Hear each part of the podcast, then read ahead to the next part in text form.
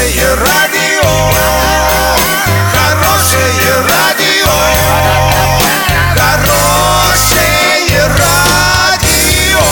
Радио Шансон. В студии с новостями Александра Белова. Здравствуйте. Подробнее обо всем. Подробнее обо всем.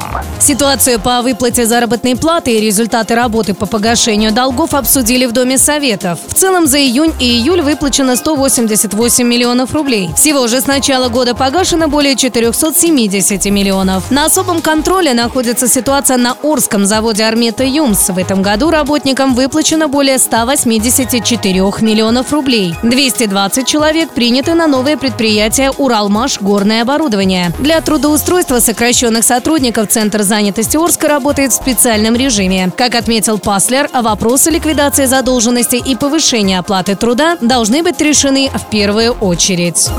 Начальник управления контроля надзора и рыбоохраны Росрыболовства разъяснил новые правила рыбалки, которые вступят в силу в 2020 году. Об этом сообщает российская газета. По его словам, новые правила обобщат нормы, которые действовали до этого. Он отметил, что теперь полностью запрещено использование жаберных сетей. Однако некоторым категориям рыбаков будет разрешено использовать сети. Речь идет о жителях районов Крайнего Севера, Сибири и Дальнего Востока, где добыча рыбы является главным источником пропитания питания.